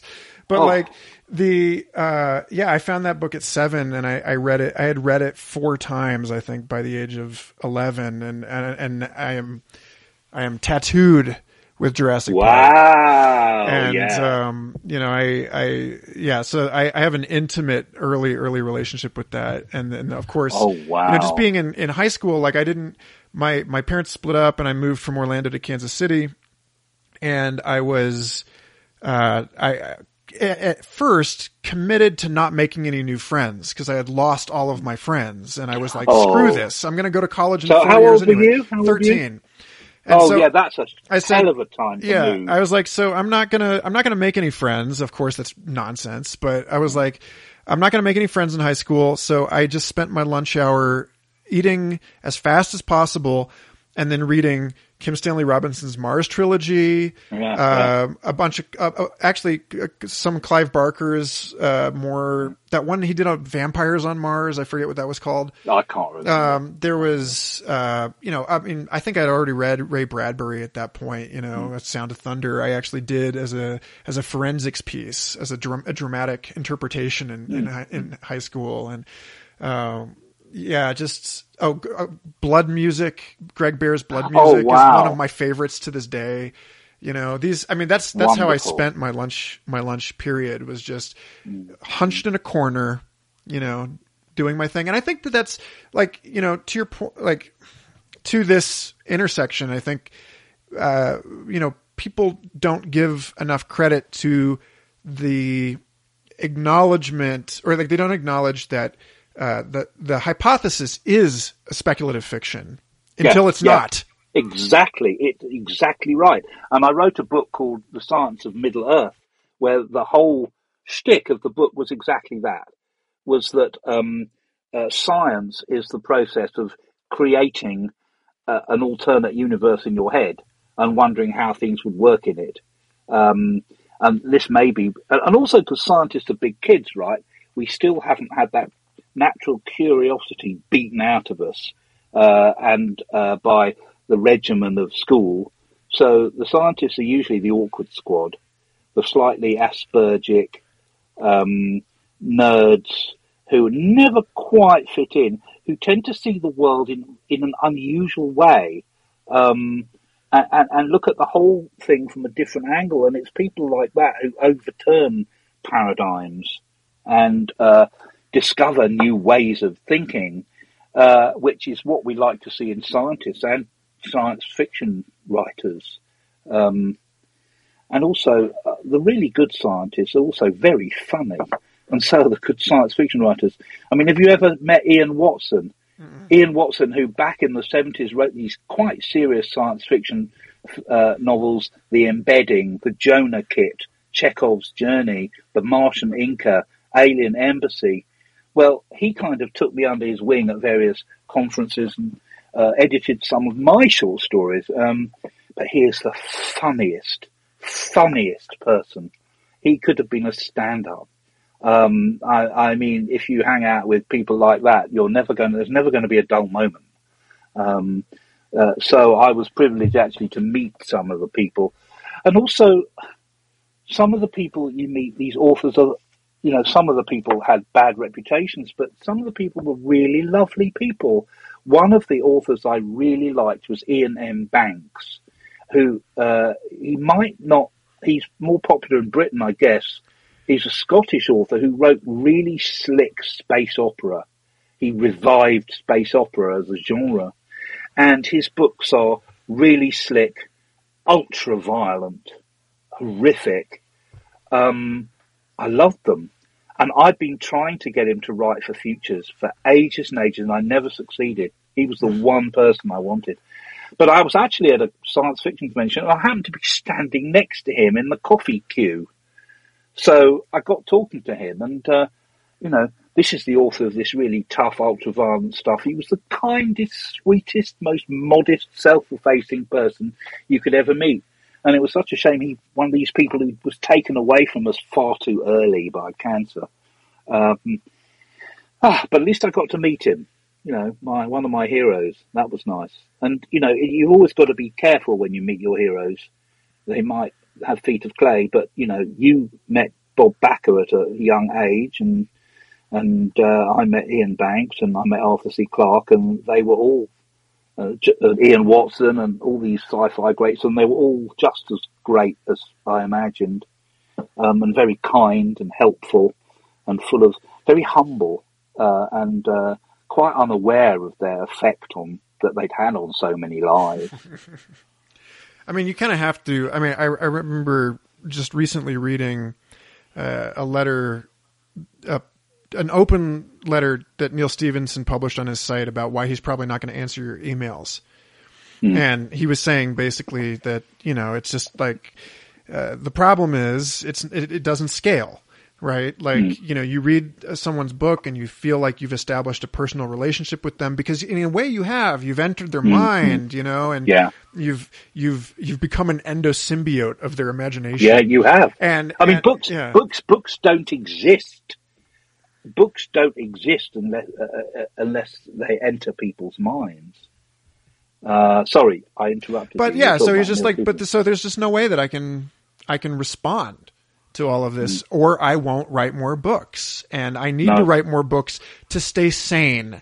And that was mm. the, I think mm. that's, you know, you brought up stand up, and it's actually funny because I've been, uh, there are a few people, uh, postdocs at SFI that go out and do a, a, a local comedy open mic here that's mm. run by the guy that does our webmaster stuff, mm. uh, Nick Pelton of Wayward Comedy here in Santa Fe and I've been meaning to get out there because I've written some stuff that I, I wasn't intended to be funny exactly, but I've I've read it aloud and and had people in stitches like psychedelic futurism uh, essays that worked as as uh, comedy, and I was like, I should I should take this more seriously.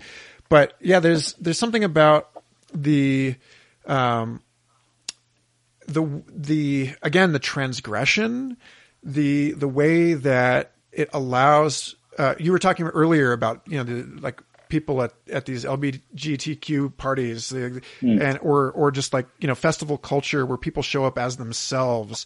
Mm. You know, I just saw a, a spectacular stand up by Taylor Tomlinson, who mm. you know she was talking about how she's on medication for bipolar and her mom died of mm. cancer when she was a kid and she just leads she she walks people by the hand into the most horrific shit you can imagine mm. with a smile and the confidence that this is the place for it, that this is what's acceptable. And there's something about the the uh, the comedian as uh, my friend Mitch Mignano uh, here in Santa Fe has actually did some graduate work on the trickster archetype and, and its manifestations in, in modern culture.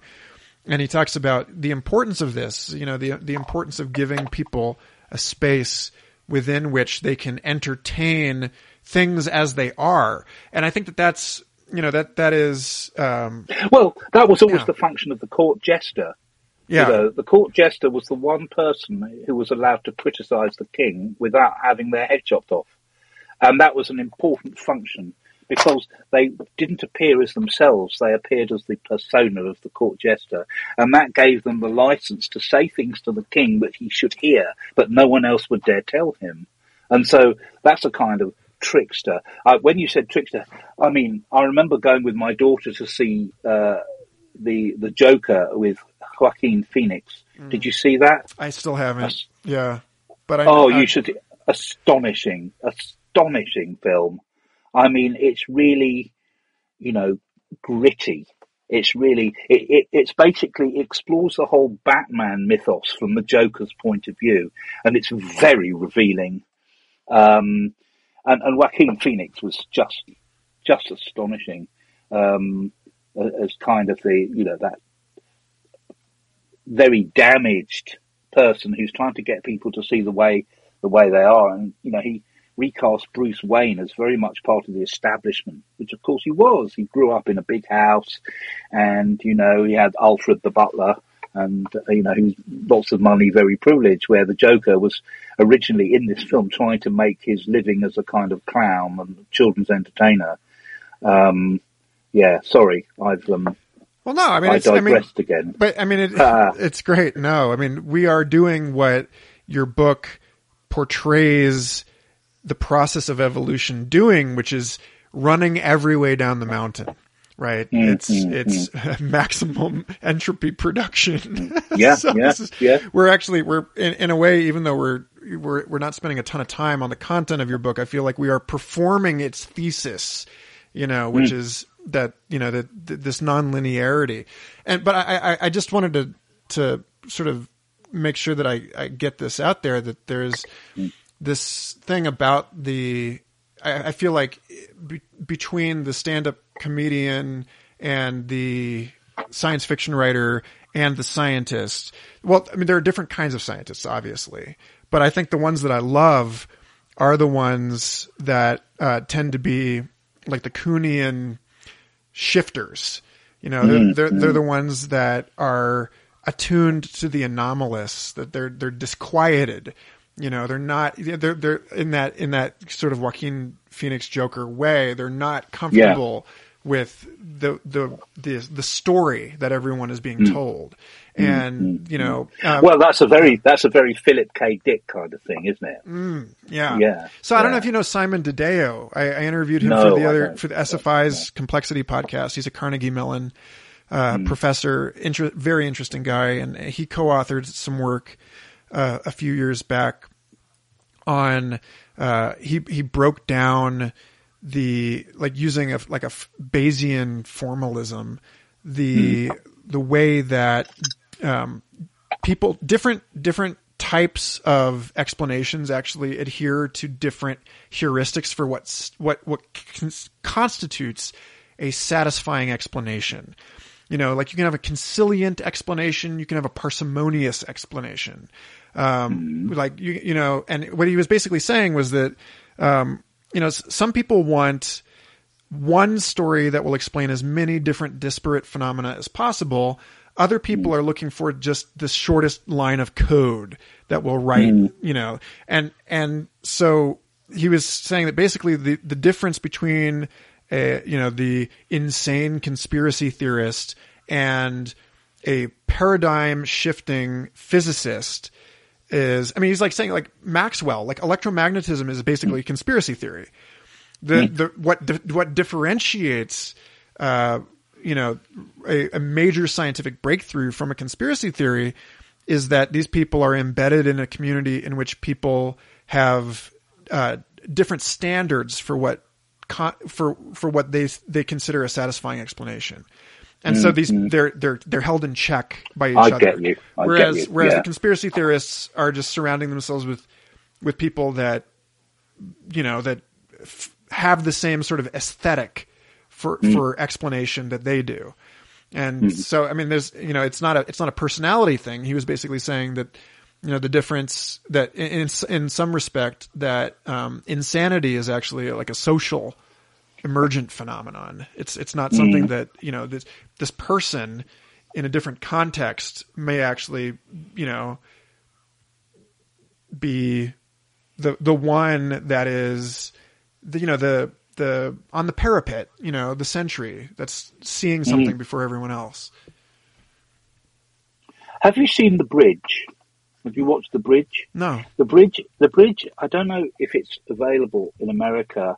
The bridge is a Scandinavian detective series. It's now it was got to its fourth series. I don't know anymore. And it's it's there's this large there's this bridge that goes across the strait between Denmark and between Copenhagen in Denmark and Malmö in Sweden, and it's a detect it's a series of de- cri- it, each series is 10 episodes and it's a crime story and it involves a Danish policeman and a Swedish policeman and the Swedish policeman is always this woman called Saga Norén and she's unbelievably aspergic it's never said in the series um, and she's has awful problems getting on with people but she's kind of retained as a detective because she is so good. She strips away all the social convention and gets right down to the facts. And that's why she's a good detective. And also, it's because of that. She filters all the extraneous noise out and sees things in a new way.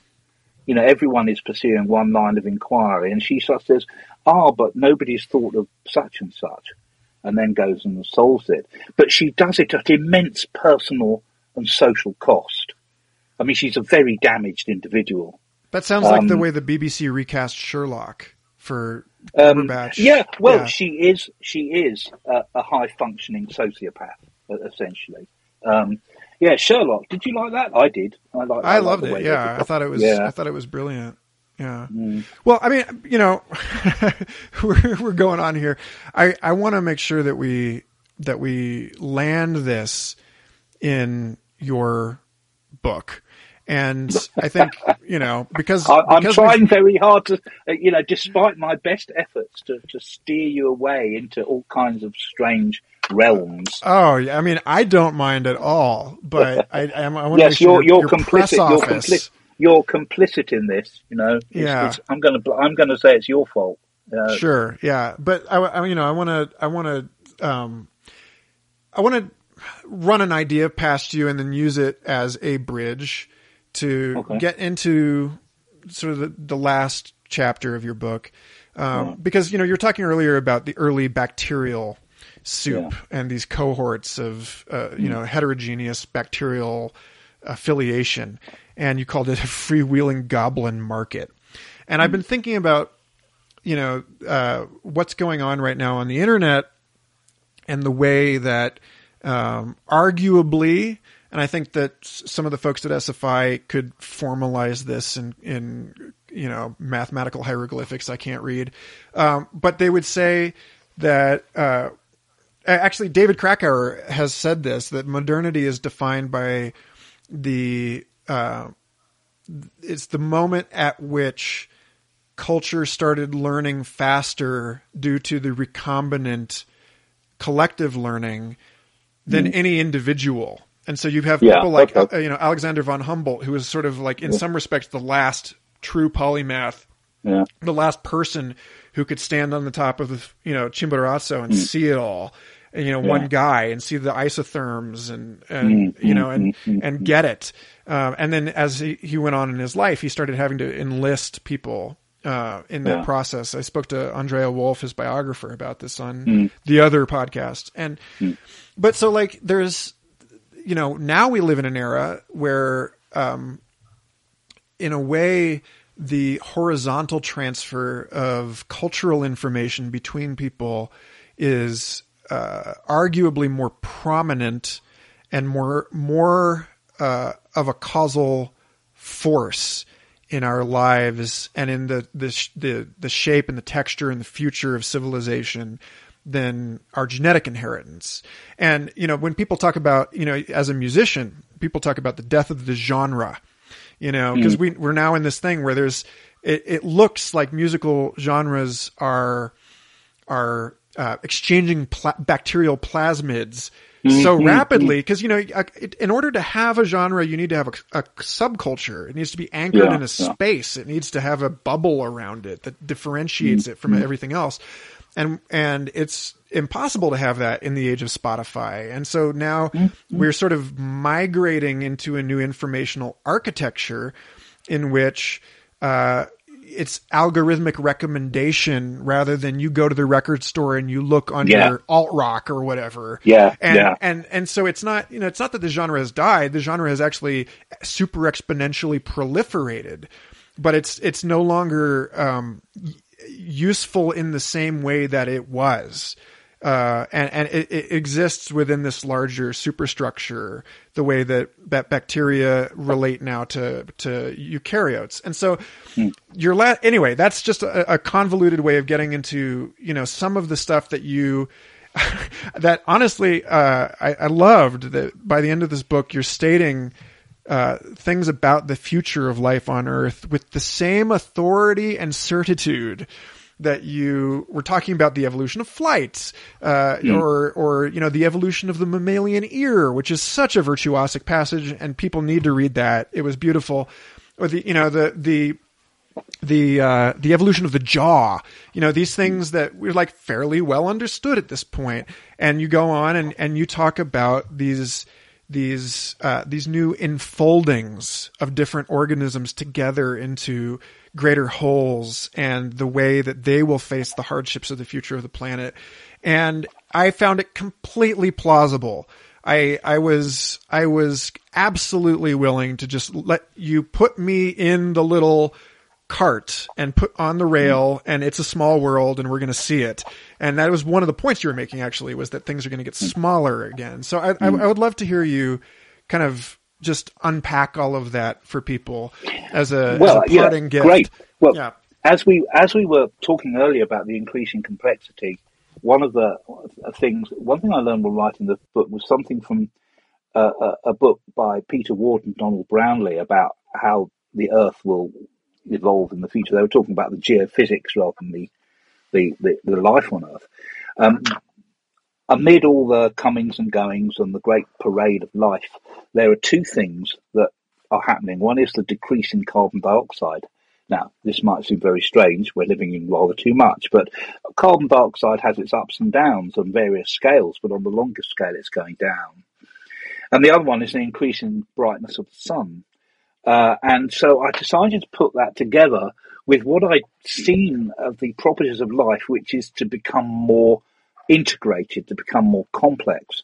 Um, and then I remember a book I read recently by now the late E.O. Wilson called The Social Conquest of Earth that said that the most important, the most successful living organisms are the social ones. And we've been talking about bacteria. These are social organisms, still the most successful.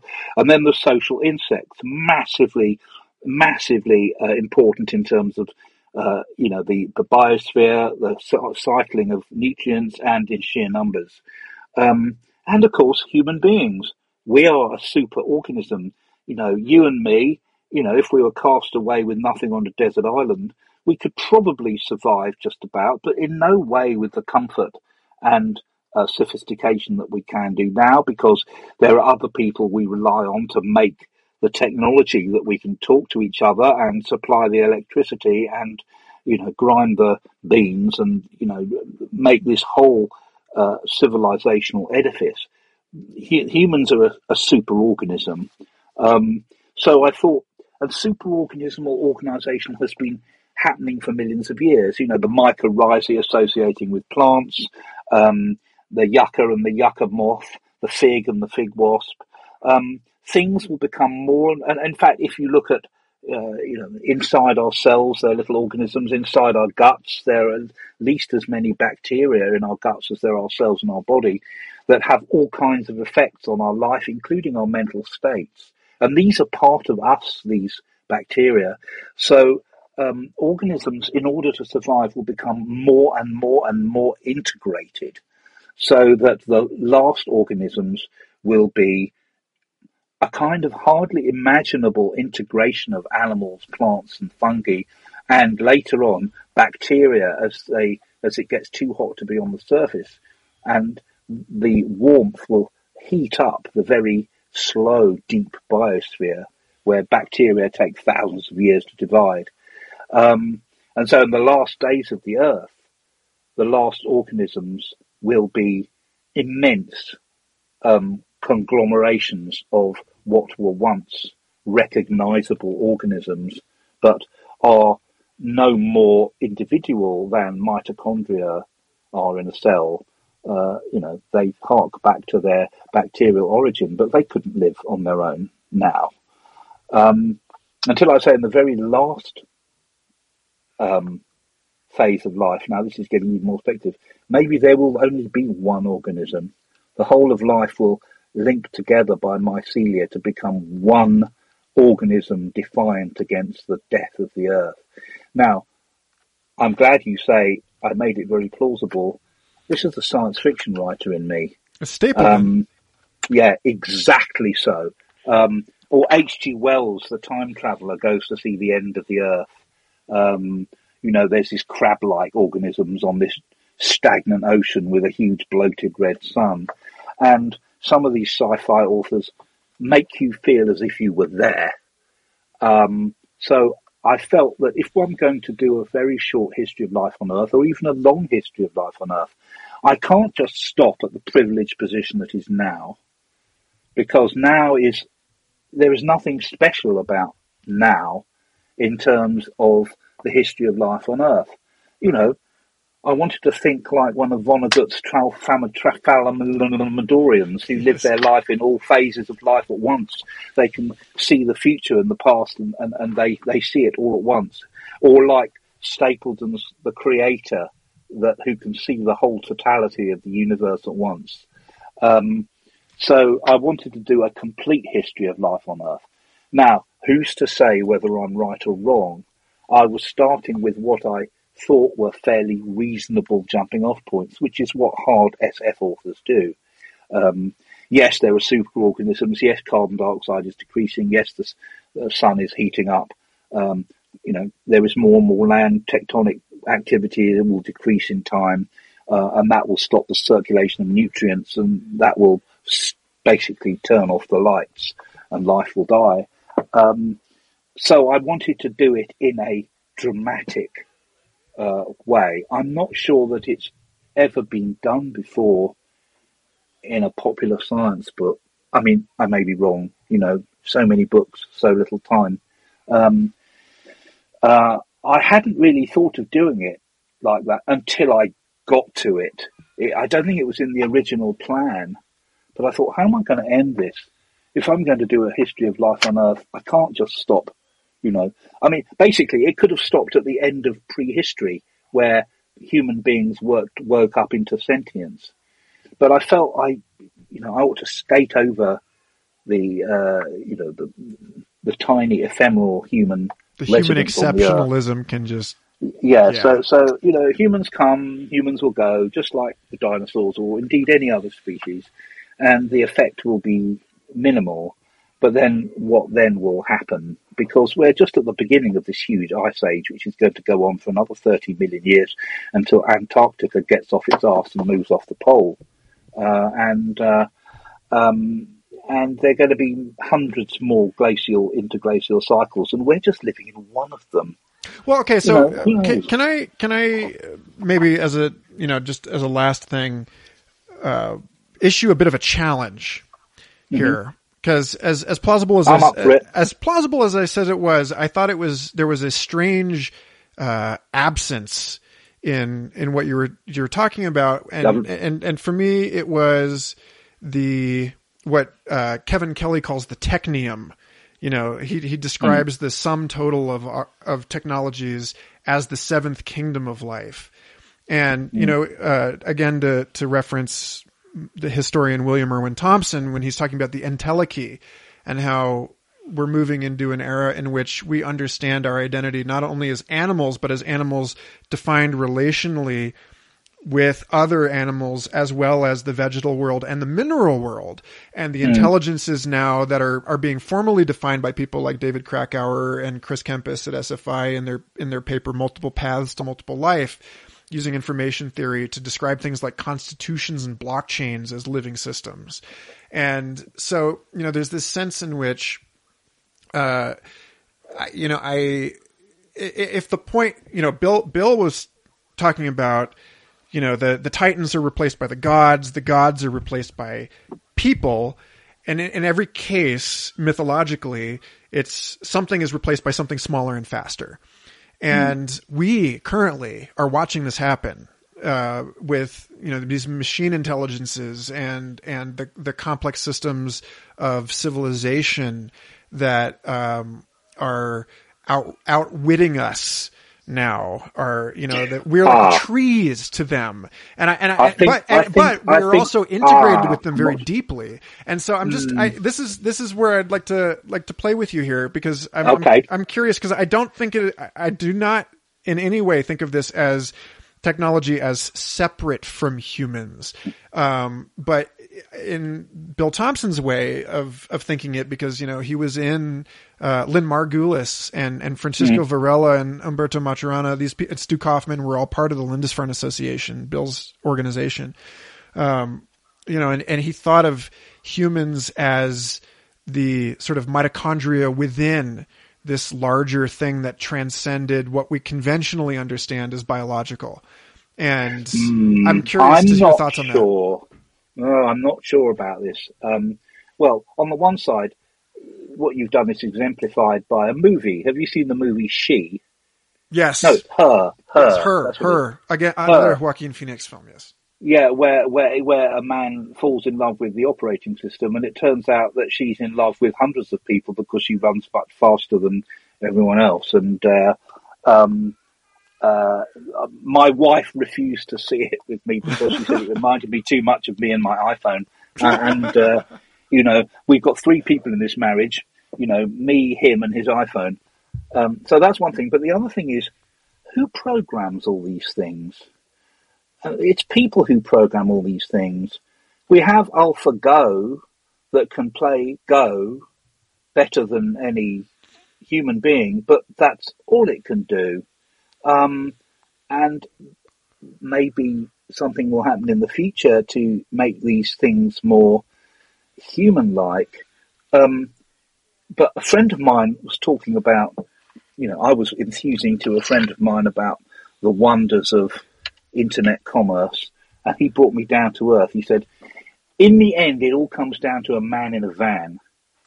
Uh, so, so um, there are always going to be people may be dependent on technology, but technology always depends on people. And we were talking earlier about, you know, the Enterprise Star Trek was the the best one because it it, it, it portrayed technology as fallible. And you know, your the listeners won't realise the struggles that you and I have had just to connect with each other, uh, just to to battle with the technology, um, and that we've had to use our initiative to to do it.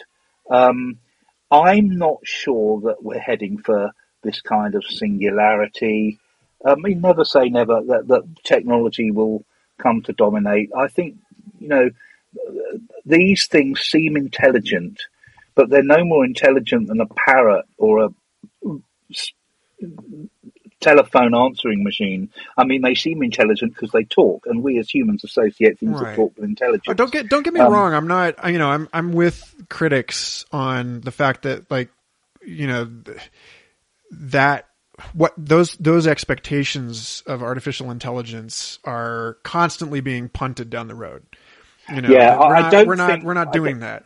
But at I the same time, yeah. um, there are there are uh, other voices that I, with whom I agree that would argue that the singularity has already happened, and that we we live within the you know like Timothy Morton calls it a hyper object. We live within the you know these structures that uh, of, of of the societies of the superorganisms that in, civilization includes all of this other non-human stuff mm. that uh, Im, that exerts a downward causal pressure on us that in a way we we're like uh, we have more of a relationship to society itself than we no, do to I each other. I, I think, well, I'm a very pragmatic kind of guy, and you know, I realise that you know, technology. Without this technology, you and I wouldn't be able to talk to each other, despite the problems we've had trying to connect. And just before the Ukraine war, I don't know when you're going to broadcast this, but the Ukraine war has been going on for just over three weeks.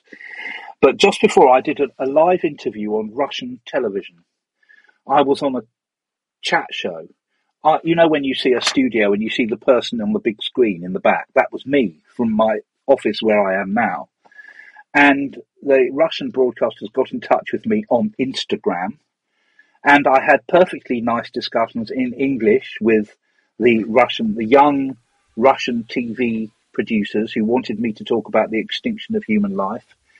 and you know they they gave me they had people panelists in the studio in Moscow or wherever it was. They had various professors and students and people come off the street, and they were talking, and I had a simultaneous translation in my ear.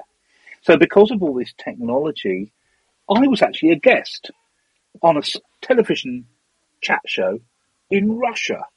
Now, you know, not, not, and it was all through Instagram and Skype and whatever. And one thing I learned about this is Russians are just like you and me. They think the same way, they dress the same way, they know the same things. And, you know, when you go to any other part of the world, people are very much the same. And this is something that we discover because of technology. Um, despite all our, I mean, it sounds very hippy dippy trippy, but despite all our upbringings, we're all very much the same. And this is why I think Putin's going to fail because everyone knows everyone else. We all know, we all have, you know, we all know Anastasia and Alexander in Moscow. They're our mates. You know, we've, we've been, we, we, we've shared memes with them. Um, and we've sent them videos of our cats.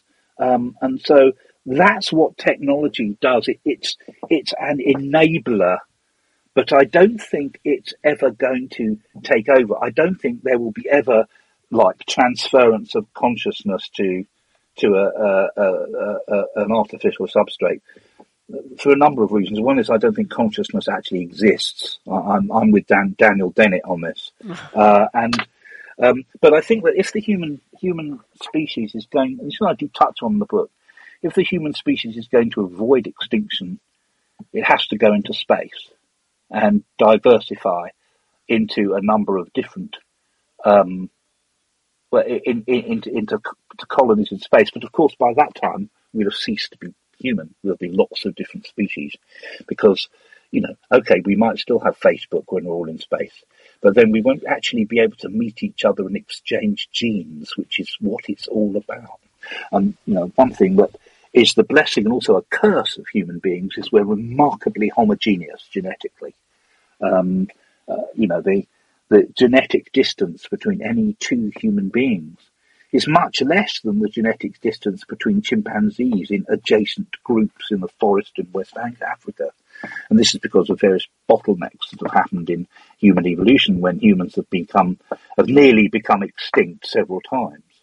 Um, so anyway. So more like a Dan Simmons future with the ousters. Yeah, yeah, yeah I like that. I like Dan Simmons, uh, but uh, you know he's he's very literary.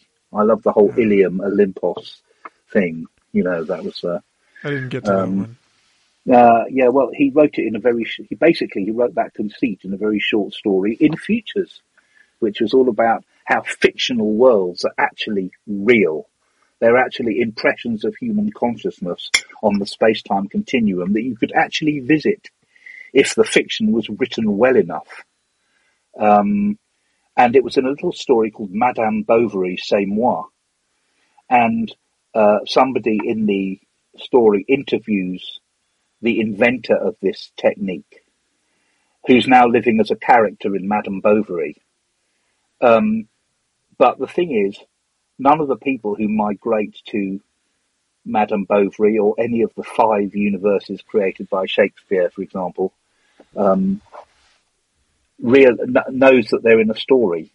Uh, there are we know who the main characters are in say Hamlet or Madame Bovary, but then he says this raises the possibility that we are all living in a fictional universe, and if so, who are the main characters?